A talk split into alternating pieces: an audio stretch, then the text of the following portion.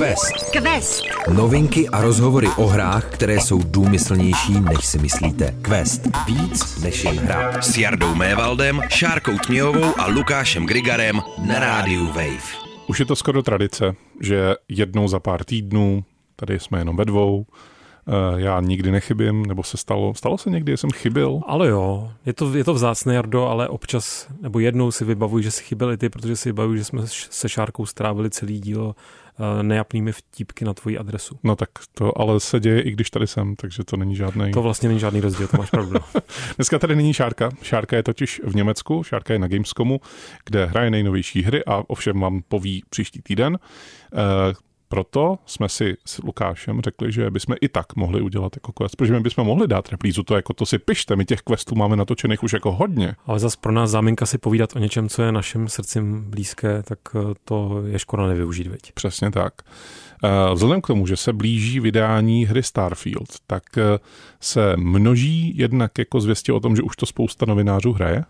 že už... už jsem slyšel, nevím, jak, možná se můžeme chvilku tady nad tím pozastavit, jestli se k tobě donesly nějaké konkrétní osobní dojmy od lidí, které nebudeme jmenovat, protože ani nevím, jestli oni se o tom můžou šířit. A vlastně tím pádem nevím, jestli o tom můžeme šířit my. To je vlastně já myslím, zajímavý... že se o tom šířit eh, nesmí, protože jo. je tam embargo. Dobře, tak se a o tom Já to mám ještě jako lepší v tom, že já jsem od nich vůbec nic neslyšel. Já je znám, ty lidi. Jo. Já vím, za kým jít, vím, na který dveře zaklepat a jako říct, prosím tě, já ti musím něco strašně, ty hraj Starfield. Tak to bych mohl. Já jsem to slyšel vlastně nevyžádaně a dobře, nechám to neutrální, ale byl, byly to velmi zajímavé dojmy, musím říct. Jo, hmm. takže se máme na co těšit. Na ty dojmy rozhodně. Dobře. Eh, ale Starfield nás inspiroval k tomu, aby jsme se tady pobavili o jedné takové věci, neboť Starfield je inzerován jakožto hra, kterou je možno, ne nutno nebo jako záhodno, ale možno hrát, aniž byste vystřelili. To znamená, že eh, nemusíte se pouštět do soubojů, byť já si myslím, že tam některé situace... Bylo to tak fakt inzerováno? Protože já jsem, co jsem zachytil teď tu, no, to nebyla kauza, ale dejme hmm. tomu nějakou debatu, byl, eh, která byla navázaná na takové to Ask Me Anything, uh, to znamená vlastně otázky, odpovědi uh, na serveru Reddit, kde byly, uh, teďka myslím, že tam byl ten hlavní designér, a někdo s ním producent, no ne, nebyl to Todd Howard, byli to ti další dva, vím, že jeden z nich se jmenuje Emil a nejsem schopen vyslovit jeho jméno, tak se mu tady omlouvám. No prostě oni odpovídali na zvídavé otázky od hráčů a hráček, co všechno ve Starfieldu bude, nebude, jak to bude vypadat, jak se to celé jako teda vyrýsovalo. A z toho vznikla vlastně vzešla informace, že tu hru nepůjde dokončit bez toho, aniž byste někoho zabili. Tak. A to spoustu lidí vlastně překvapilo a něk- nebo určitou minoritu to dokonce rozčílilo, protože přece jenom mají za to, že když, eh, je něco, když se něco kasá, že to bude jedno z nejotevřenějších RPG v historii, tak bys čekal, že tam tahle volba bude. A to nás vlastně dva inspirovalo k dnešnímu nebo k tématu, které myslím, že bude zároveň hodně pestré, bude zabíhat do spousty různých jiných rovin než ve Starfieldu. Já jsem vlastně tím, že se snažím být ke Starfieldu trošku vlažný, aby mě pak třeba příjemně překvapil, tak eh, jsem se nad tímhle dopředu nezamyslel a vlastně mi to trošku zaskočilo nebo překvapilo, eh, že tam tahle možnost nebude čistě v kontextu toho, že žijeme v roce 2023 a dneska už mi přijde eh, tahle míra otevřenosti nebo variability ve hrách tohohle typu jako spíš samozřejmost. Hmm. A pak jsem se snažil vlastně bavit předchozí hry od Bethesdy, to znamená především teda série Elder Scrolls, kde vlastně to taky nikdy, jako mohli jste hrát rozhodně velmi míru milovné postavy a míru milovná povolání a pokud jste nechtěli plnit ten hlavní příběh, tak jste se vlastně tomu nějakému zabíjení mohli vyhnout úplně. Ale že by to bylo nadizajnované tak, eh, že tam ta řešení existují u těch jako klíčových momentů i jako nenásilná, tak to tak vlastně nikdy nebylo, takže Bethesda jenom pokračuje v tradici. Já jsem se snažil vybavit libovolnou hru, nejen od Bethesda, ale libovolnou hru, která by se odhrávala v otevřeném světě. Aspoň tak otevřeném, jako je třeba Fallout nebo Elder Scrolls. Zda tam bylo možno nezabít. Ano. Jako, uh, neza, nezabít v tom smyslu, uh, v jakým jako uh, to, to my jako přednášíme. To znamená vzít tu pistoli nebo nějakou bambitku, prostě nebo krochnu, jak vy říkáte, že já pořád říkám. Říkáš tak, krochnu, nebo jak říkáš mečům? Me, mečům? Uh, meč, jak říkám meči, uh, uh, studená krochna. Studená krochna. Dobře, studené krochny a magie, tvůj oblíbený žánr. tak ne, nepřišel jsem na žádnou. Uh, ty asi si přišel na nějakou teda. Já teda opravdu myslím hru jako GTAčko, nějakou opravdu jako s tím otevřeným světem, tak jako... No ty jsi zmínil sérii Fallout, tak bych ti vlastně mohl dát za příklad Fallout New Vegas, který je hmm. teď... Pozor, jo, ještě, ještě bych rozlišil tady dopředu, že vlastně snad s výjimkou, nebo u některých her vím přesně, že to skutečně je možné bez jediného eh, skřivení jediného vlásku. A v New Vegas si už, já, já si to osobně nebavím. Je uváděná ta hra, New Vegas jsem prostě hrál kdysi poměrně intenzivně a hrál jsem to poměrně násilně, tam je to nějak jako k tomu šlo dohromady, k tomu světu. Ale New Vegas prý má možnosti, jak se ze všeho nějakým způsobem eh, vykecat, eh, jak to vymyslet celé jinak a že tam eh, tedy skutečně aktivně nikoho nemusí zabít. A jak, že, jakkoliv v jiných betezdích hrách, tak už ten samotný průchod může být do velké míry násilný, tak přesně pak tam přijde nějaké momenty, nějaký důležitý souboj, nebo a to ještě můžeme taky rozlišovat, ale já bych to zase dneska nechtěl úplně kategorizovat eh, jako do velmi nějakých přesně vymezených škatulek, a že pak máš samozřejmě ještě hry, kde ty jako aktivně netiskneš spoušť, ale můžeš způsobit uh, nějaké hmm. jako důsledky, které potom vedou ke smrti uh, další postavy. Tak to je ještě jako specifická kategorie. Ale já bych se nejradši nebo nejvíc pobavil právě o tom, o hrách, které, a ještě, ještě, ještě vlastně důležité říct jednu věc, že se nebavíme teď jako o uh, Stardew Valley, kde se pěstují květinky a tam se určitě taky umírá, předpokládám, ale nezabíjí, předpokládám. Ale o hrách, které mají jako nějakou velkou důležitou násilnou složku. Hmm. Ale my bychom dneska chtěli probrat nebo nějakým způsobem zhrnout hry, které k ní nabízejí i alternativu. Já jsem to pojal tak, že jsem vlastně vzal si hry, ve kterých primárně jako máš zbraň, mm-hmm. máš ji jako aktivní věc, to znamená můžeš, nemusíš použít a e, ty hry, které jsem si dal jako na ten svůj seznam pomyslný, tak e, tam tě vlastně dávají možnost. E, dávají ti možnost jako máš sice zbraň v ruce, ale z této situace se dostaneš, aniž bys jako se na ní byt jen podíval na tu zbraň. Nebo případně ji můžeš použít tak, že jako ji někomu ukážeš, toho zastraší a ten někdo vlastně uteče třeba. Tak tím a tím způsobem jsem nad tím přemýšlel. Tak pojďme si dopustit písničku a klidně můžeme potom se vrhnout na první z těch her, kterou si našel. Quest, Quest. Na rádiu Wave. Úplně první hra v tom našem tématu nenásilných her, nebo her, které mají sice nějakou násilnou složku, ale není to střílečka. Ale mají který... i pacifistickou Ano, složku, není to střílečka, ve které byste třeba jako stříleli jenom jako primárně. Jsou to vlastně takové centristické hry, chtějí mít jako i, i, to extrémní násilné řešení, to nenásilné. Tak eh, jako první hra mě napadla taková možná zvláštní věc, jako a možná se u ní jako na chvilku zastavíme, nevím. Eh, je to Battlefield Hardline protože mm-hmm. to je uh, jeden z těch míň podařených Battlefieldů. Ale uh, zejména teda jako ze tří důvodů, řekněme. Eh, první důvod je ten, že ten Battlefield vlastně není Battlefield. Je to práce policejních složek na americko-mexické hranici. Znamená, už to není jako Battlefield, to bojiště, jakoby, byť jakoby se Jasně. asi dalo k tomu jako nějak vztáhnout. Ale otevírá, už teď tuším, jakým směrem to otevírá ty nenásilné možnosti. Tak. Hraješ tam za policajta, to je věc druhá. Eh, za policajta, který se dostává do nějakých situací, kdy jako třeba členové kartelového gengu mají nějakou svoji základnu a vy se tam potichu protloukáte tu základnu a osvobozujete nějaké zajatce. Tak. A třetí věc, eh, kterou tam eh, vlastně máte, je multiplayer v tom Battlefieldu Hardline, ve kterém ty policejní složky mají věci jako tanky, mají věci jako ozbrojené útočné helikoptéry, mm-hmm. teroristé kontrolují velkými raketomety a všichni se tam jako snaží ukrást jako peníze.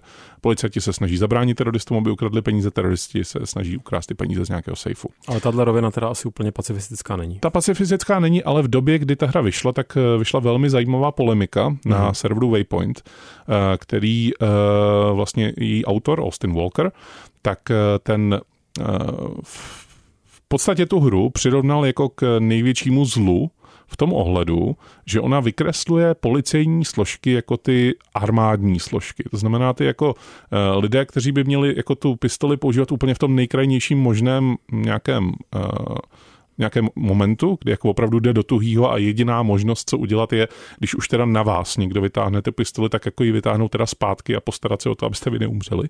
Zjednodušeně řečeno, Jasně. strašně zjednodušeně. Tak eh, v tom eh, Battlefieldu Hardline jste vlastně ten aktivní účastník. Vy se vždycky dostanete do nějaké situace, kdy to vypadá, že můžete jako být ticho šlápek a vlastně nikoho nezabít a všechno to vyřešit jako pacifisticky. A buď ta hra jako taková vás hodí do té situace vyloženě, že jako uh, vám vezme tu kontrolu, vy tam šlápnete na nějaký keřík, ten jako zalarmuje celou základnu a musíte všechny vystřílet. A nebo případně vám dává tu iluzi při tom aktivním hraní, kdy jako si říkáte, no jo, tady to půjde, tady to půjde, tadyhle jako uh, uteču za roh a tadyhle to všechno jako jenom uh, po, popacifikuju, aniž bych musel jedinkrát vystřelit, ale uh, vždycky jste vlastně ten uh, agresor, jako by dá se říct. Jo? Byť jako vstupujete do tenat zlých lidí, jo? že tam jako je opravdu nějaký doupě drogový, kde jako asi nejsou hodní úplně muži a ženy. Uh, myslím, že v té hře jsou primárně muži. Teda jako.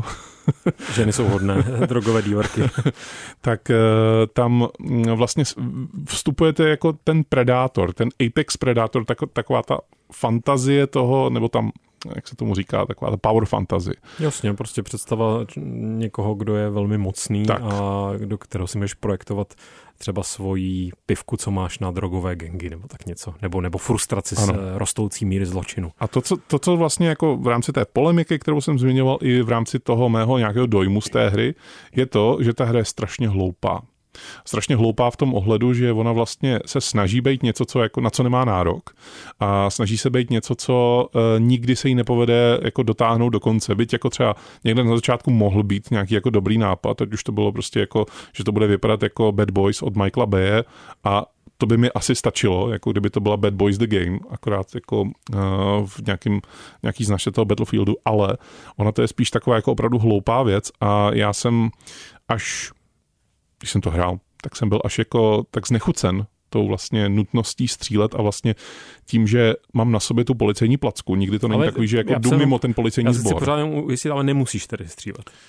No právě, že musíš. Tak právě, to, že, právě, že musíš tak střílet. to mě máte, proč si to vybral jako příklad tady nějaké hry? Vybral jsem to jako ten příklad té hry, která to slibuje, že nemusíš střílet, protože ty se dostaneš tam častokrát do té situace, kdy to až už už vypadá, mm-hmm. že to je přesně ta hra, kde nemusíš teda vystřelit, že to je první Battlefield bez jediného výstřelu.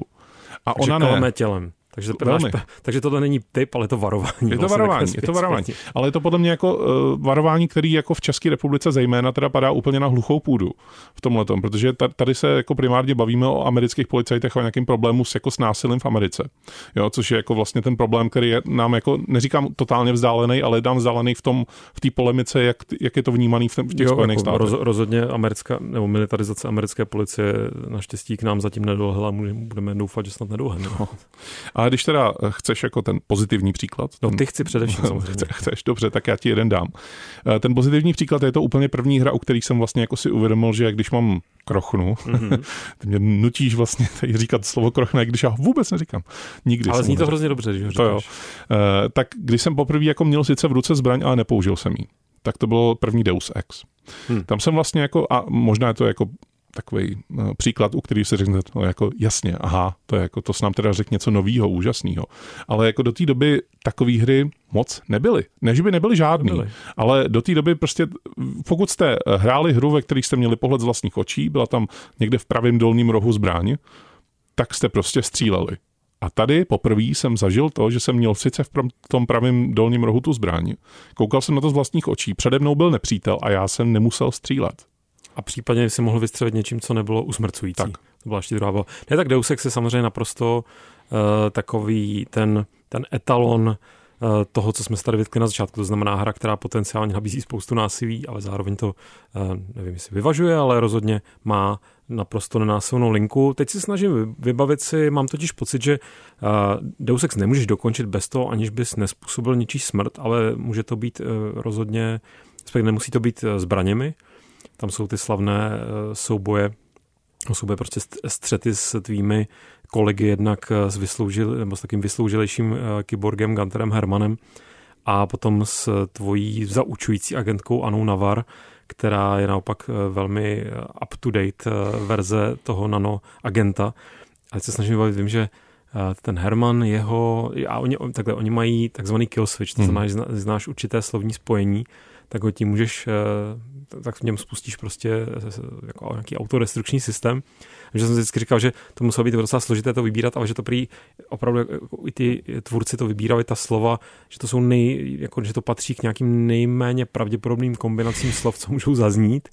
A Gunter, myslím, že on byl Vím, že jedno, jeden z těch killswitchů byl Laputan Machine, a teď si nejsem jistý, jestli to byl Gunter nebo Anna Navar, to už si nepamatuju. A, já, ne, a to byl Gunter a ona byla, myslím, Flatlander Woman. teď si úplně říkám, že ještě, že nehrála třeba v kapele Flatland, Flatlander Women nebo něco takového, nebo ne, to zní jako nějaká countryová, nějaká dobrá kapela. Ne, ale Deus Ex je v tomhle samozřejmě úplně fenomenální, že tě k tomu vlastně nějakým způsobem ne navádí, on naznačuje ti ty možnosti úplně v té první konverzaci, kterou tam absolvuješ se svým bratrem Polem Dentonem, kde on ti nabízí, jestli chceš uh, sniper, odstřel, jako odstřelací pušku, nebo raketomet, anebo uh, jestli chceš uh, um, ospávací, Om, omračovací, prostě omračovací tak. uši takovou, no, malinkou, no, no, no. takovou příruční. A mně se tedy hrozně nelíbilo, jak jako vypadalo, když jsem to hrál poprvé, tak jsem a já jsem jako velmi takový pilný virtuální odstřelovač. Tak jsem samozřejmě vzal nejdřív sniperku, ale pak Deus jsem hrál mnohokrát znovu a znovu a znovu. Teďka gratuluji tomu komu způsobujeme eh, ten známý efekt, že pokud někdo mluví nebo někde, nebo někde čtete o Deus Exu, tak si to někdo musí nainstalovat, takže přeji příjemnou instalaci. Takže jsem určitě absolvoval průchody, kdy jsem se snažil být velmi nenásilný a vím, že tam mě strašně frustroval a do dneška jsem nebyl schopný asi kdybych hodně, hodně důkladně pogooglil, tak bych se k tomu k té odpovědi dostal. Ale já si prostě pamatuju, že jsem to hrál v nějakém, nevím, třeba druhém, třetím průchodu, a který už byl ne, jako hodně uh, nenásilný, tak se mi podařilo hned tam, to je snad ta druhá mise, kdy seš eh, v Battery Parku v New Yorku a teroristi tam obsadili nějaký ten Castle Clinton a, a na Navartě nabádá, abys tam prostě vrazil a všechno tam vystřílel. A ty to můžeš udělat tak, že vlastně ten, tam neproběhne vůbec žádná přestřelka na tom hradě, což se mi právě povedlo. Asi pamatuju, že potom o misi dál mě Paul mi říká, uh, jak je to jako fajn, že jsem, nebo že takhle, jako hmm. keep it up, jako takhle se to má dělat, protože on samozřejmě, to tehdy ještě nevíte, když to hrajete, dneska už to není spoiler, je to 150 let stará hra, tak on už jako pracuje vlastně, on je dvojitý agent, takže se snaží právě, aby eh, ti, teroristi, ti domněví teroristé neumírali. Ano a každopádně od té doby, pokaždé jsem to zkoušel hrát i na násilně, tak vždycky on mi naopak řekl tu hlášku jako hele, používej radši omračovací, ještě máš takový ten Uh, Baton. Taky, ale jež paravizar prostě, klasický paravizar nebo nějaký sci-fi paravizar trochu. Používej paravizar, protože nechceme žádnou další, prostě žádný další uh, navarovský masakr. A v, od té doby se mi to nedaří prostě nikdy, když si na to vzpomenu na Instalu, to projít jako správně, takže nevím, jestli to mám nějakou zabagovanou verzi, nebo kde je tam ten chyták, co dělám špatně. Vím, že tam jako těch, že, že to chce našlapat opravdu hodně, hodně opatrně, abyste nespustili tu přestřelku, i když se jí potom neúčastníte. Ale vlastně objevovat takhle ty hrany toho, co ta hra teda dovoluje, jak re, a ne dovoluje, co, nejenom co dovoluje, jak reaguje na to, co ty v ní děláš, tak to samozřejmě v tom Deus Exu, díky tomu on má ten kultovní statut dneska. Quest. Quest. Ještě předtím, než Deus Ex vyšel v tom roce 2000, tak já jsem o něm četl. A četl jsem o něm takové velmi jako mm, zajímavé věci, které jsem nechápal uh, s mým tehdejším mozkem. Jsem říkal, jak jako nemusím střílet, jak jako to můžu projít jako hacker. Než jsi nechal ten mozek augmentovat a máš svůj kybermozek. Předrátoval jsem si svůj mozek, uh, ale uh, já jsem, jako opravdu pro mě to bylo tak jako z jiného světa, že jsem jako nedovedl pochopit, v čem bude květ, ta eh, jako originalita, ta jako neopakovatelnost toho Deus Exu, která se od té doby byla mnohokrát zopakována, eh, ale eh, prostě měl jsem tak jako do mysli vpálenou tu vizi té jako hry z pohledu vlastních očí, že to opravdu jako maximálně může dosahovat něco jako Half-Life, kdy jako třeba jsi svědkem něčeho, sice máš pořád tu pistoli jako vytaženou, ale jenom na něco koukáš. Krochnu, Jardo, krochnu. No, pardon. Co, co jako nemůžeš ovlivnit, tak jenom na to, na to koukáš.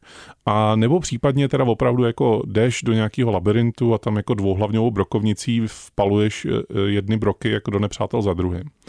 A to bylo všechno, co jsem jako vnímal v tehdejším světě. Oprav mě, jestli tam byla nějaká hra, se vzpomínal na Trespasser třeba, jako, která byla trošku jiná. Jako z pohledu uh, jako vlastní osoby, nebo první osoby, z pohledu svých očí, hráčských očí, tak, uh, tak jich bylo jako šafránu, ale hrozně dobře se mi teďka nahrál, protože se vrátíme ještě o dva roky zpátky do roku 98, kdy vychází Thief, The Dark Project. A to je hra, která vlastně uh, během jejího vývoje tak její budoucí potom distributor, nebo prostě ty, kdo to platili, ten vývoj, tak si kladli tuhle otázku těm vývojářům, vývojářkám, jako v čem to bude zábavné, když nebude, když uh, bavíme se tady o prostě takovém pseudostředověkém uh, zlodějském simulátoru v podstatě, hmm.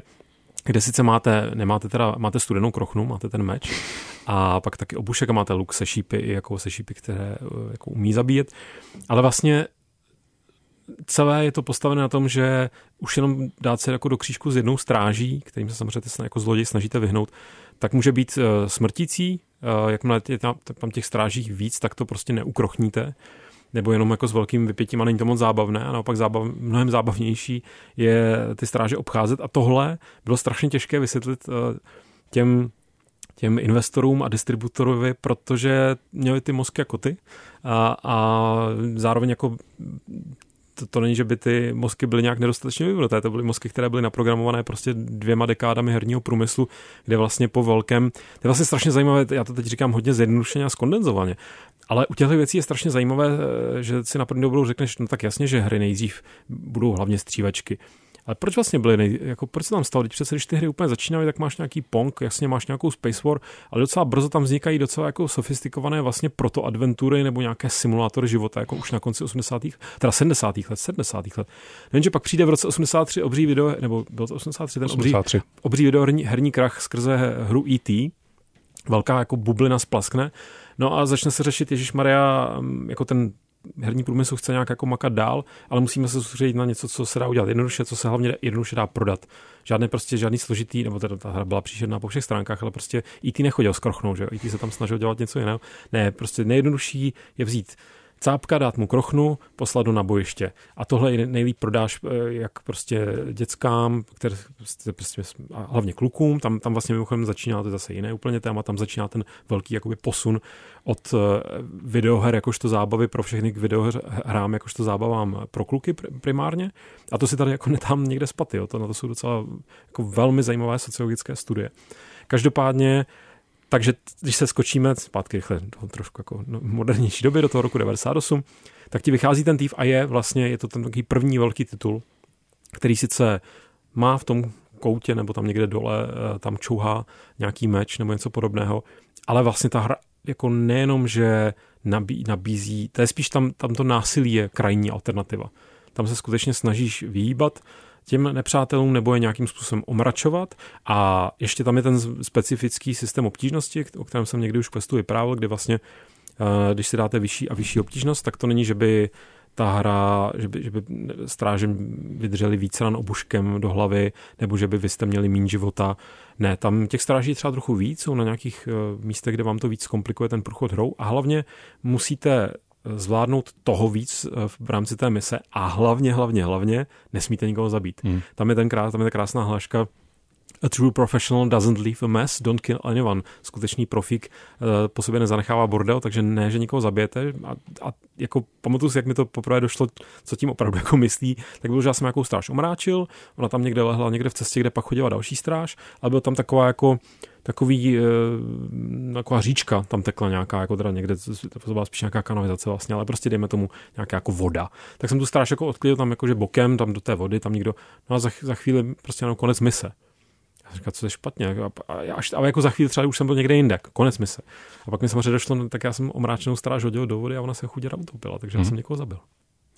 Já jsem, když si říkal o tom, jako nenechej žádný nepořádek za sebou, tak uh, velmi zase mi nahrál pěkně uh, na uh, další sérii, nebo um, spíš hrdinu, který jako je hrdinou té série. a to je Hitman, protože v Hitmanovi sice tvým úkolem je zabít, to jako to se odlišuje od asi jako těch her, který jako tady budeme probírat, ale nemusíš zabít napřímo, to znamená, nemusíš být ten, kdo stiskne spoušť. Musíš si špinit ty ruce. Přesně tak. Můžeš třeba jenom uh, nastražit nějakou past, nebo případně nastražit situaci, ve které ta uh, nějaká osoba, která si teda zaslouží, většinou to je tak, že si opravdu zaslouží, jako aby byla zprovozena z tohoto světa, tak uh, se dostane do situace, kdy jako si vlastně tu smrt způsobí sama, že třeba asi v tom posledním díle se nepodívá, že jestli má uzemněný mikrofon nebo ne, jeden zpěvák. A já pak... si vybavuji svoji oblíbenou misi, myslím, že to byl Blood Money, ale ty mě když tak opravíš, Eh, kdy seš v opeře a vyměníš rekvizitu, kdy se tam vystřelí z eh, krochny a vyměníš tam eh, za krochnu s ostrými náboji, takže ty tu spoušť skutečně nestiskneš, ty jenom připravíš a ten zpěvák je zprovozen ze světa svým svojí kolegyní nebo kolegou, ne nějakým dalším zpěvákem, předpokládám. No a tohle je vlastně příklad hry, která umí vás jako nepenalizovat za to, že jí hrajete tím akčním způsobem. Ona jako vám sice strhává body, ale dohrát jí můžete i tak ale vy to nechcete zároveň. Vy jako vidíte, že jako to, co tropíte na tom displeji, tak je vlastně jako takhle to hrát jako nemám. Tohle není ten způsob, jakým vlastně ne autoři si vymysleli, že to, že to mám hrát, ale jakým já vidím, že um, prostě hraju úplně blbě, zjednodušeně řečeno. To mi zase připomnělo pro změnu Hitmana dvojku, Silent Assassin, vlastně prvního Hitmana, kterého jsem nějak intenzivně hrál a demo misi, která se odehrávala tam někde nějaký italský venkov, mm-hmm. možná nějaká vila. Mm-hmm. A já jsem, teď jsem to různě zkoušel, moc mi to jako nešlo ze začátku. Pořád mě prostě chytali, nějak jsem jako ne, ne, ne, nezvládal jsem toho jako tam procházet tak, aby si mě někdo nevšiml v ten klíčový moment, kdybych potřeboval, aby si mě nevšiml. Tak jsem se potom jednou už jako rozčil, vytáhnul jsem prostě ty krásné jeho dvě, já nevím, nevím Silver Ballers. Silver Ballers, to byly devítky, nevím, nejsem eh, zbraňový expert. Ale prostě dvě krásné krochny. A začal jsem to tam teda nějak rosit, pak mi jako teda došly náboje, ale nějak jsem, to, nějak jsem se vlastně prostříhal k tomu cíli. A to jsem zase já zažil takový no, jako tehdy nový pocit, že já z toho nemám vůbec radost, to se tady jako teďka stalo. A ne, že bych jako zpytoval vědomí, že jsem postříhal tam nějaké virtuální panáky, to, tak jsem o tom tehdy ještě nepřemýšlel, ale, ale vlastně vůbec jsem neměl uspokojení z toho pokoření nějakých těch cílů. Takže to si, to si vytáhl velmi trefný příklad. To úplně přesně, přesně ten moment, který zase otevřel oči mě v rámci Hitmana, tak bylo v, v, v tom novým té nové trilogii v prvním díle, v tom, co vyšel 2016, tak tam je mise, která se odehrává v Paříži na módní přehlídce. A vy vlastně jako máte za úkol postarat se o dva cíle, a uh, úplně jako to nejzákladnější, co můžete udělat, je přijít k ním, prostě je klepnout jako uh, nějakým kladivem přes, přes hlavu a prostě utíct, nebo je vy, jako vystřelit z nějakého spoza rohu, nebo tam je snajperka. Všechno tohle to můžete v té hře udělat, ale co vlastně chcete udělat a jak je ta hra navržená, ale jako dává vám tu možnost, což je na tom krásný, tak je, že něco tam uděláte na té mapě, pokud jste to nehráli, tak vám nebudu to spojovat a něco tam uděláte, nějaký dvě věci, aby se něco stalo a pak odcházíte. Už jako jdete pryč prostě.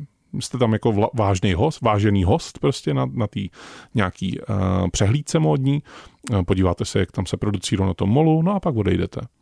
A najednou blik a blik. Jako a, a my se splněna protože se něco stalo. Vy jako vidíte, nebo aspoň jako tušíte, co se stalo, pokud to hrajete poprvé třeba, ale máte z toho takovou krásnou radost, jako z toho, že prostě jste ten profesionál, což jako hitman je, jako postava, je to ten profík, který si opravdu nešpiní ty ruce.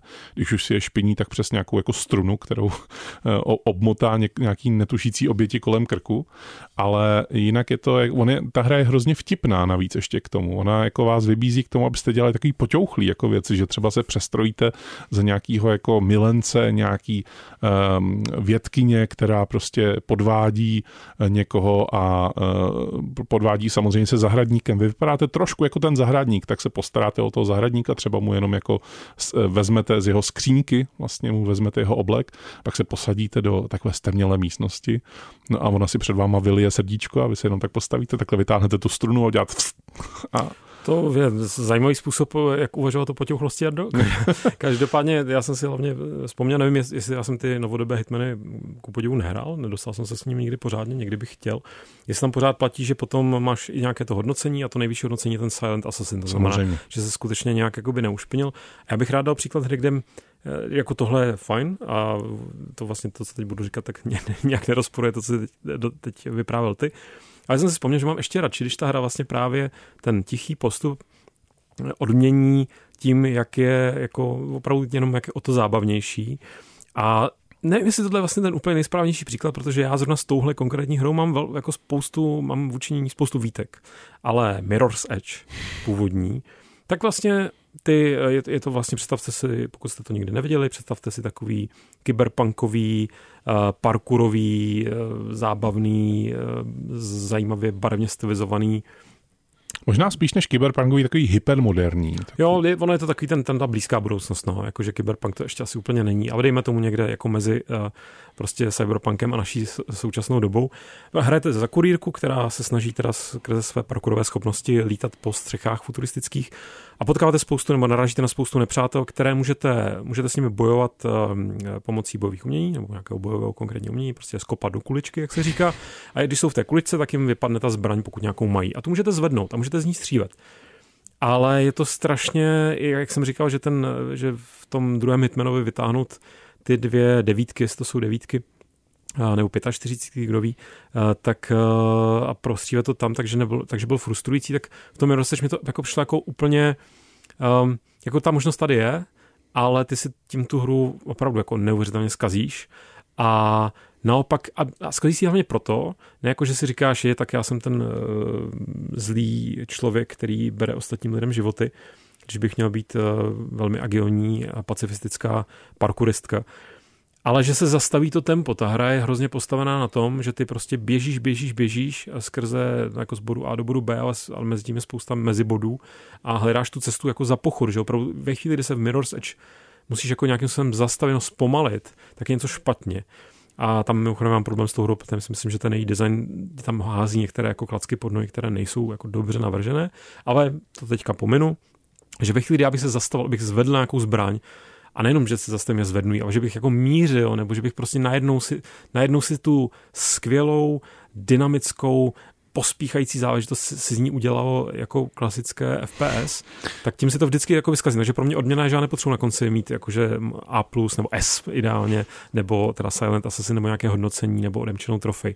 Mě vlastně odměňuje ta hra tím, v tu chvíli, v tu chvíli tak jako pospíchá dál, pospíchá dál. Mám ti připomenout tvůj zážitek z poslední úrovní v Mirror's Edge? Ne, to je velké PTSD, vím, že tam byly servery a vím, že jsem chtěl prohodit ovladač televizí. A pak přišel, myslím, eh, kolega tehdy a nevím, jestli to přede mnou dohrál jako na první pokus, anebo mi řekl, že to dohrál na první pokus a já jsem chtěl prohodit kolegu tou televizí. Quest, quest. Na rádiu Wave. Ve skutečnosti si mi Lukáši zase nahrál. Já ti nejdřív teda jako doplním vzdělání. Prosím, no, Silver, prosím. Silver Bowlers mm. jsou 45. 45, no, tak jsem to trefil na druhý pokus. Trefil, na druhý pokus. uh, ale uh, nahrál si mi tím, jakým, jaký hodnocení vlastně získáváš na konci jako po úspěšném průchodu, protože jako další hrou, kterou mám na svém pomyslném seznamu, tak je Metal Gear Solid 5. Jsem rád, že se k němu dostáváme. Metal Gear Solid 5 je pochopitelně stealth akce, která nabízí úplně volný průchod v rámci misí hlavních i vedlejších v těch, hlavních jako je to hodně lineární, kde, když jako máte za úkol prostě projít nějakou dlouhou chodbou a to je celá mise a, a pak máte utíct před něčím, tak to je jako pokračování té stejné mise. Ale ve chvíli, kdy se dostanete do toho otevřeného světa, kdy si jako můžete plnit ty vedlejší, kterými přijdou jako vlastně zábavnější z toho herního pohledu, tak uh, tam je úplně úžasně dělaný uh, takový ten pocit, jsem sám, takový ten lone wolf, samotný vlk. Jsem si jenom Úplně mi naskočilo do hlavy od Dana Nekonečného. Jsem boss. A pak mi došlo Metal Gear. Jsem boss. Tarata. Pardon. Té Big Boss dokonce, eh, který eh, třeba je na úpatí nějakého kopečku a pod tím kopečkem se rozprostírá nepřátelské letiště, kde patrolují různé hlídky, je tma, takže tam jako probíhají takový ty světlomety, které jako odhalují um, tu nějaký jako plot, tu nějaký jeep, tu nějakou hlídku, která prochází sem a tam. A samozřejmě ještě na uh, nejvyšším vrcholku té letištní budovy jsou snajpři a aby toho nebylo málo, tak tam sem tam přijede nákladák, který tam přiveze nové, nové vojáky a odveze nějaký, který už jako jsou unavený. A vy máte úplně úžasnou možnost, vlastně celou tu misi, která se třeba skládá z toho, že musíte ukrást nějaký zásoby v rámci té základny, nebo jenom jako vyspovídat někoho, kdo se nachází ve, druhý, ve druhém patře té budovy, tak vy máte tu úžasnou možnost jednak být ticho šlápek, být ten, co nikoho nezabije ani nikoho neomráčí. A zároveň jako máte spoustu uh, nástrojů k tomu, abyste jako odlákávali pozornost. Abyste se podívali, protože máte takový jako dalekohled, kterým se můžete označovat vlastně nepřátel, tak byste se podívali předem, abyste byli opravdu ten strategický král, který jako uh, si řekne, tudy nepůjdu, protože tam jsou, ale půjdu to tudy a tady vidím žebřík, aha, potom můžu vylíst tady nahoru. A ta hra vám dává úplně nejsou to nekoneční možnosti, ale vám, dávám vám úplně nekoneční možnosti eh, v rámci toho, jaký můžete hrát. A to mě na tom tak strašně bavilo, že i ve chvíli, kdy jsem jí měl na 100% dohranou a už tam nebylo co dělat, tak jsem si ji jen tak zapnul a udělal jsem tu misi znova, protože mi to tak strašně bavilo. Tomu naprosto rozumím. A to, že na základě tvého doporučení jsem konečně potom nějaký Metal Gear zkoušel pořádně a do té pětky jsem se zažral, tak to není žádné tajemství a ta hra si může ty jako tam oni na to, oni k tomu přistupovali ze strašně správného směru, že je spousta, podle mě, studií nebo vývářů, vývářek, kteří si říkají, tak chceme udělat hru s nějakými možnostmi, tak tam musí být tohle, tohle, tohle. A tady, nebo neříkám, že to takhle bylo designované, neznám příběh vývoje Metal Gear takhle nějak do hloubky, ale podle mě tam perfektně nejdřív připravíš to, jak fungují ty stráže, jak funguje ta umělá inteligence, jak jsou rozvržené ty základy, jak vlastně eh, ne, nejenom, že se ta umělá inteligence se tam dokáže nějak pohybovat, ale to, jak ti to vlastně, jak tobě ti dávají informaci, eh, jak ty víš přesně, jako skoro nikdy tam nepochybuješ o tom, na rozdíl třeba právě od Deus Exu tak podobně, jako co vlastně teďka se asi, co jsem asi způsobil, nebo když mě slyšeli, tak ten mě slyšel a ten už ne, nebo ne, v tom Metal Gearu máš perfektní, jakoby, perfektně s tebou komunikuje ta hra, eh, co před tebou stojí, eh, co se děje ve chvíli, kdy, něco, kdy, kdy ty začneš něco dělat, jak, jako, jakým způsobem to, na, to na tebe reaguje. A pak z toho plyne ta neuvěřitelná paleta tvých, nebo tak, jako jasně, pak ti tam musí dát ty možnosti a ty, ty různé, to různé vybavení a tak podobně. Jasně, ale už je to, ten, to, to pískoviště je vlastně připravené. A, a, dí, a díky tomu tě to tak jako navádí já už si vlastně ani nepamatuju, jak, jestli to mělo nějaký jako hutný tutoriál, vím, že něco tam je, vím, že vlastně jako obvykle u Kojimy, tak první 10 hodin se tu hru dost jako učíš, pro spoustu hráčů byl tutoriál vlastně Ground Zero, který byl vlastně předcházel. Ježiš, to máš vlastně, to je vlastně, to je vlastně hrozně důležitá připomínka. A Ground Zero jsem si taky extrémně užil, to jsem jako vzal jsem to poctivě, než jsem si zahrál Ground Zeroes a tam jsem začal chápat, co asi, proč je to tak jako všemi považováno za geniální. A hrozně se mi Ground Zero líbilo, byť vlastně, když jsem si četl recenze a co to vlastně je, že to je takové jako izolovaný kus hry, který hmm. slouží jako demo, jako tutoriál a že furt tam chodíš po té stejné mapě, jak jsem říkal, to mě nebude zajímat a nakonec jsem v tom utopil prostě, nevím, vyšší desítky hodin, jakože jestli tam mám 60-70, je to dost dobře možné. Ale uh, chci jenom opravdu zdůraznit to, že ta, ty nenásilné možnosti, ať to tak jako svážeme zase k, tém, k tomu, k té naplně dnešního dílu, tak jako plynou z toho, že vlastně uh, ta paleta reakcí toho světa a těch překážek, což myslím teda třeba i ty stráže nebo nepřátelské vojáky nebo ví co všechno ještě, tak je vlastně jako široká na té jejich straně, že oni prostě nemají jenom jako eh, nevidím tě, anebo vidím tě a střílím po tobě. Že je to hrozně, to spektrum je hrozně takové jako, chtěl bych to říct eh, víc české a fluidní. Spektrum od je tam někdo po je, jsou tady, je jich tady víc, musíme povolat posily. A vlastně někde mezi tím se ten Metal Gear nachází a já, když jsem hrál jak ty Ground Zeroes, tak ten Phantom Pain, bavíme se teda o Metal Gearu 5, protože předchozí díly série Metal Gear, byť je to taktická špionážní akce, tak byly velmi jiný žánr než ta pětka. E, nejblíž se tomu asi blížila jako trojka, e, z toho, co jako vlastně, jak moc otevřený možnosti jste tam měli, zatímco ve čtyřce se to snažilo jako mít nějaký jako otevřený hm, hřiště, aniž by to byl otevřený svět. Metal Gear 5 je otevřený svět. Jednička a dvojka byly velmi lineární, ča, velmi lineární hry s takovými jako prvkama, kdy jste mohli a nemuseli být ten jako ticho šlápek, tak eh, pětka skutečně jako to posunula někam úplně jinam a jako já, pokud jsme to tady ještě neříkali jako dostatečně krát, tak já ještě jednou jako apeluju na to, abyste neinstalovali teďko Deus Ex, ale abyste instalovali místo toho ten, ten Metal Gear Solid 5. Hrou, kterou uh, já mám Eh, svázanou s eh, úplně prvním průchodem, kdy jsem jako nikoho nezabil, nijak, že ani, ani náhodou jako jsem nikoho nezabil a eh, bylo to teda až poté, co do té hry byl připraven jeden update. Tak já už asi tuším, kam míříš.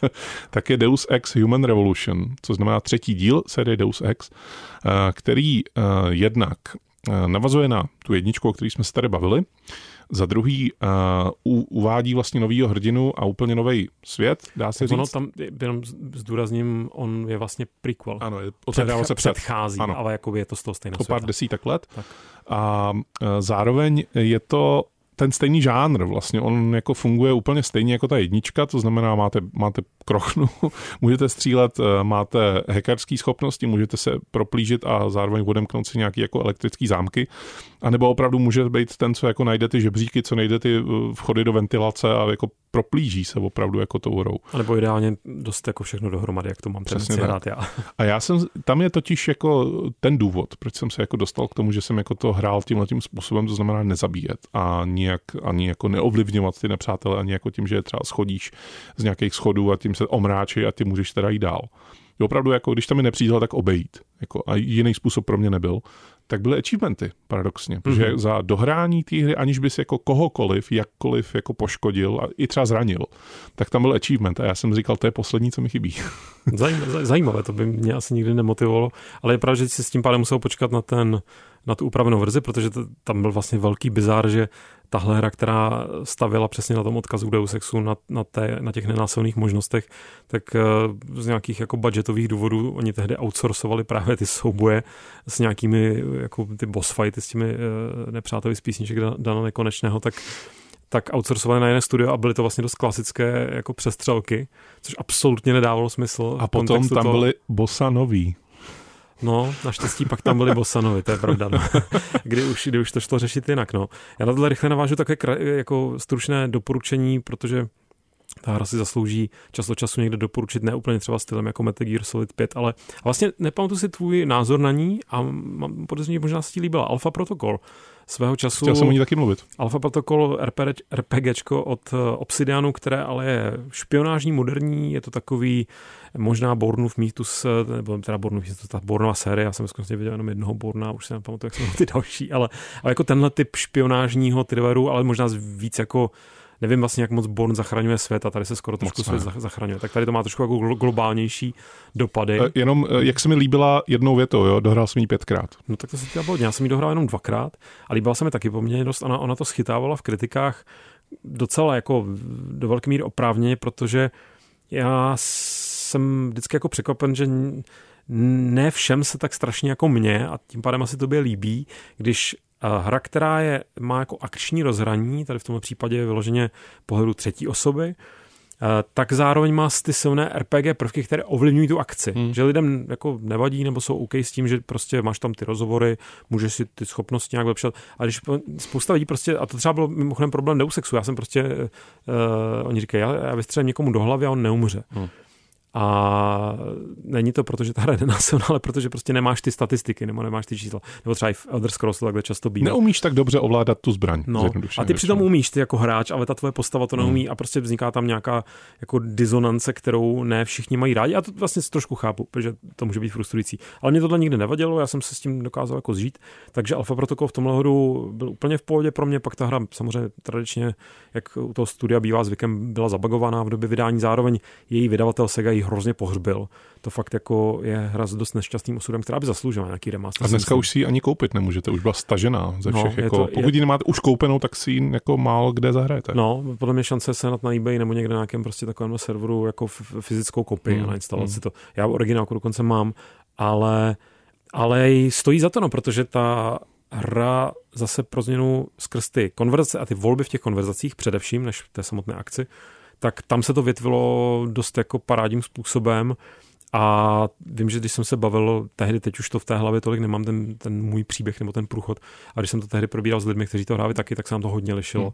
Jakým způsobem, jako že nejenom, že tady v téhle fázi jsem šel doleva a ty doprava, ale tady v téhle fázi jsem se o tom, jestli doleva nebo doprava zbavil s někým, kdo se s tebou vůbec nebavil a kdo u někoho jiného už byl dávno mrtvý.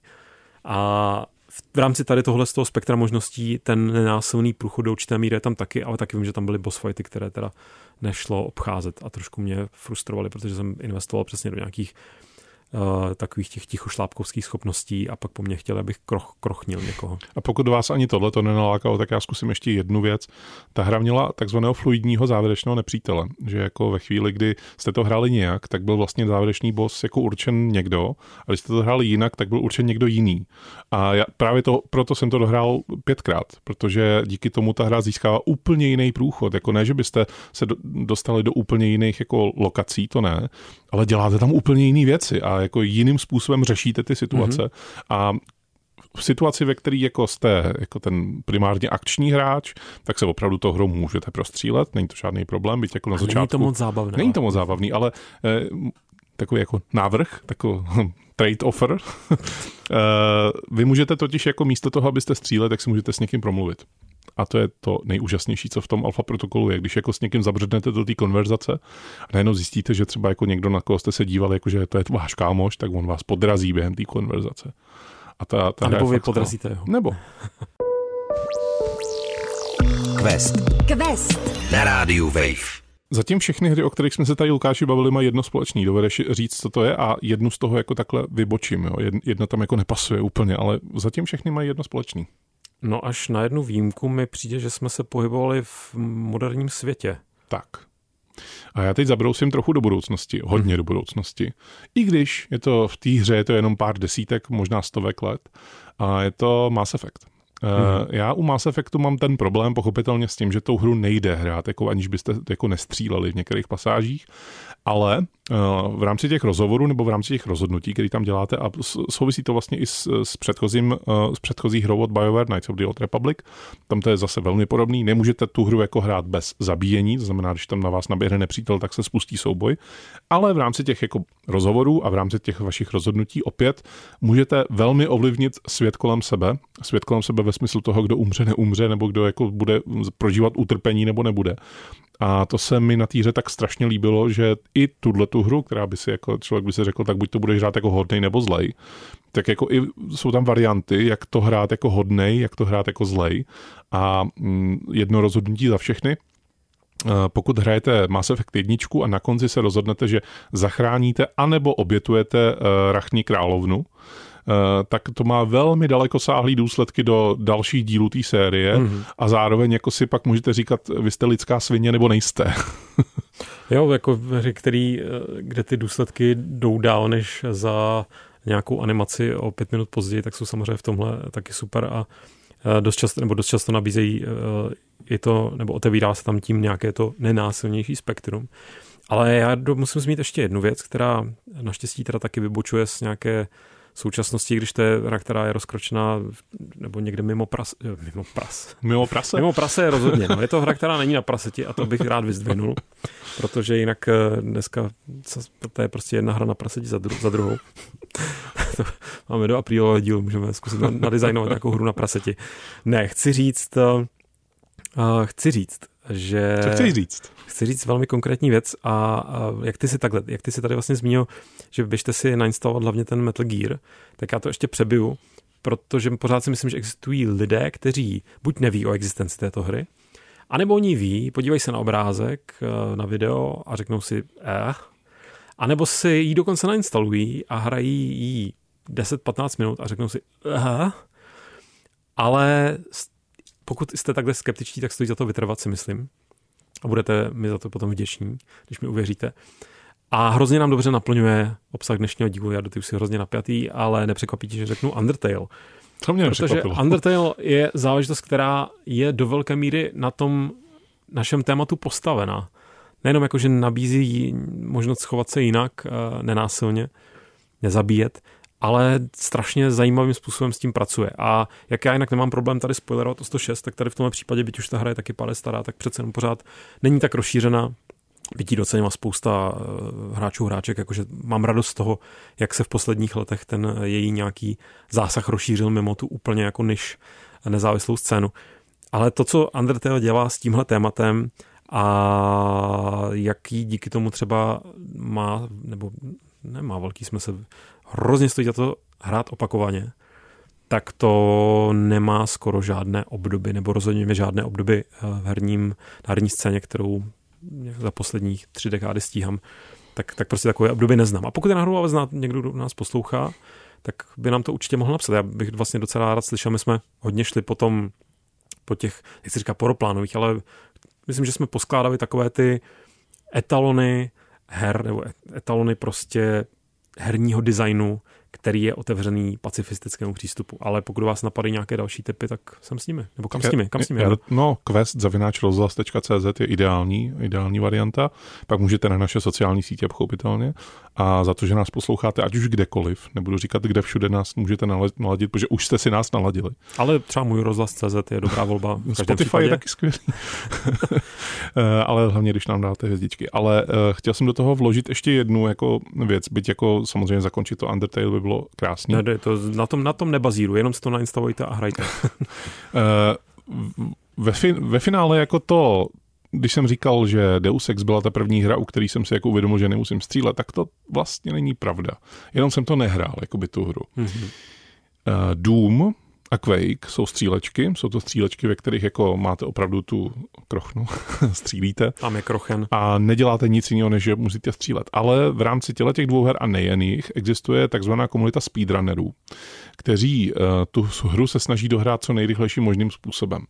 A já, když uh, jsem trošku proniknul do té speedrunnerské komunity, ne, že bych to, nedej bože, někdy hrál jako tímhle tím způsobem, ale baví mě občas se podívat, jako jak někdo vymyslí, kudy se dá všude projít tou úrovní, tak eh, se, jsem se vlastně dozvěděl, že tam je varianta takzvaná jako pacifistický speedrun, ve kterém jako máte za úkol dostat se na konec úrovně, ve který je uh, vaším cílem zabít konkrétního nepřítele, který otevře dveře dál a vy jako nemůžete ho mhm, zabít, mm-hmm. protože prostě ta varianta je jako pacifistická. Znamená, musíte vymyslet způsob, jak se dostat na konec té úrovně, aniž byste kohokoliv zabili a byť jako je to opravdu žánr first person střílečka, tak eh, ty způsoby, jaký nacházejí ty hráči, to jsou někdy až jako neuvěřitelné věci, kde jako počítají s tím, že na začátku se třeba uh, zavře nějaká místnost, do které ty se ale musíš dostat, tak oni se tam dostanou ještě předtím, než se zavřou, než se dovřou ty dveře mm-hmm. vlastně.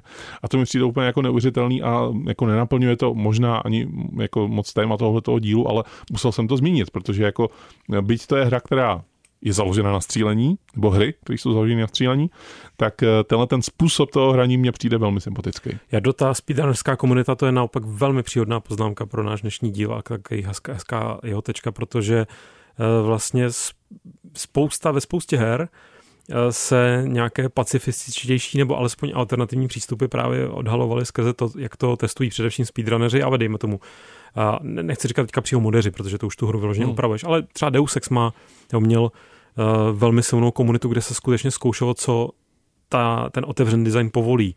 Jo, naprosto klasickým příkladem je šplhání pomocí min, které uh, lepíš na zeď, kdy si prostě máš dvě a jenom je stříháš, vlastně to dej si, no, ne, z jedno to nejde, potřebuješ dvě. A prostě jenom je stříháš, ale vyšpláš takhle někam, kam normálně se nemáš třeba dostat.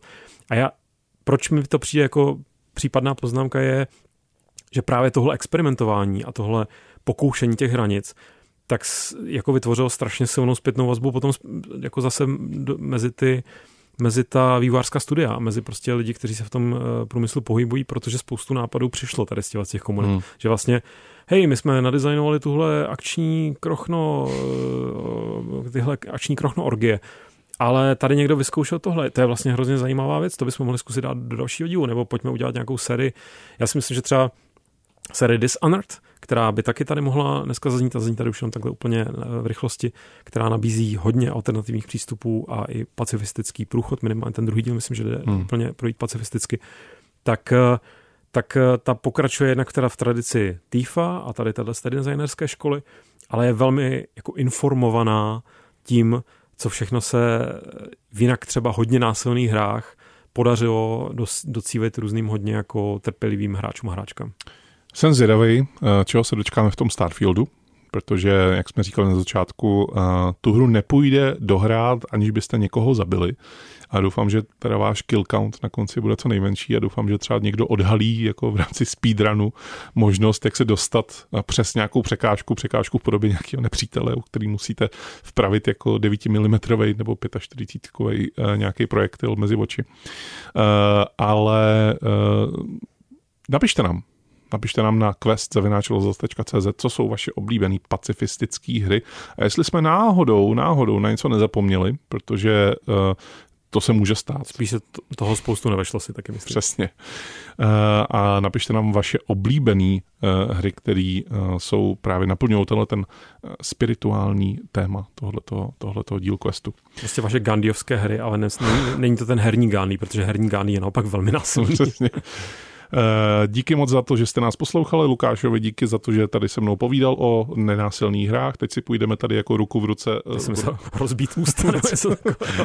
Bude za náma ta duha a jednorožci za náma budou skákat. tak, no. A počkáme na šárku, na toho pravého jednorožce, až se vrátí co přiveze za dojmy z Gamescomu? Jsem no, velmi zvědav. Taky jsem zvědavý.